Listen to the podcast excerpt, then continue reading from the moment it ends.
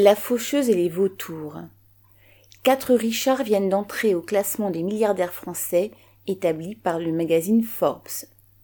En une année, leur nombre est passé de 39 à 42. Ils auraient même été 43 si un malheureux contretemps, un accident d'hélicoptère, n'avait fait sortir Olivier Dassault du classement. Le trio de tête reste inchangé. Dans l'ordre, Arnaud, Bettencourt-Meyer et Pinault accroissent encore leur fortune et leur avance. Le total des avoirs de ces 42 milliardaires a presque doublé durant cette année de crise sanitaire et économique, atteignant 510 milliards d'euros.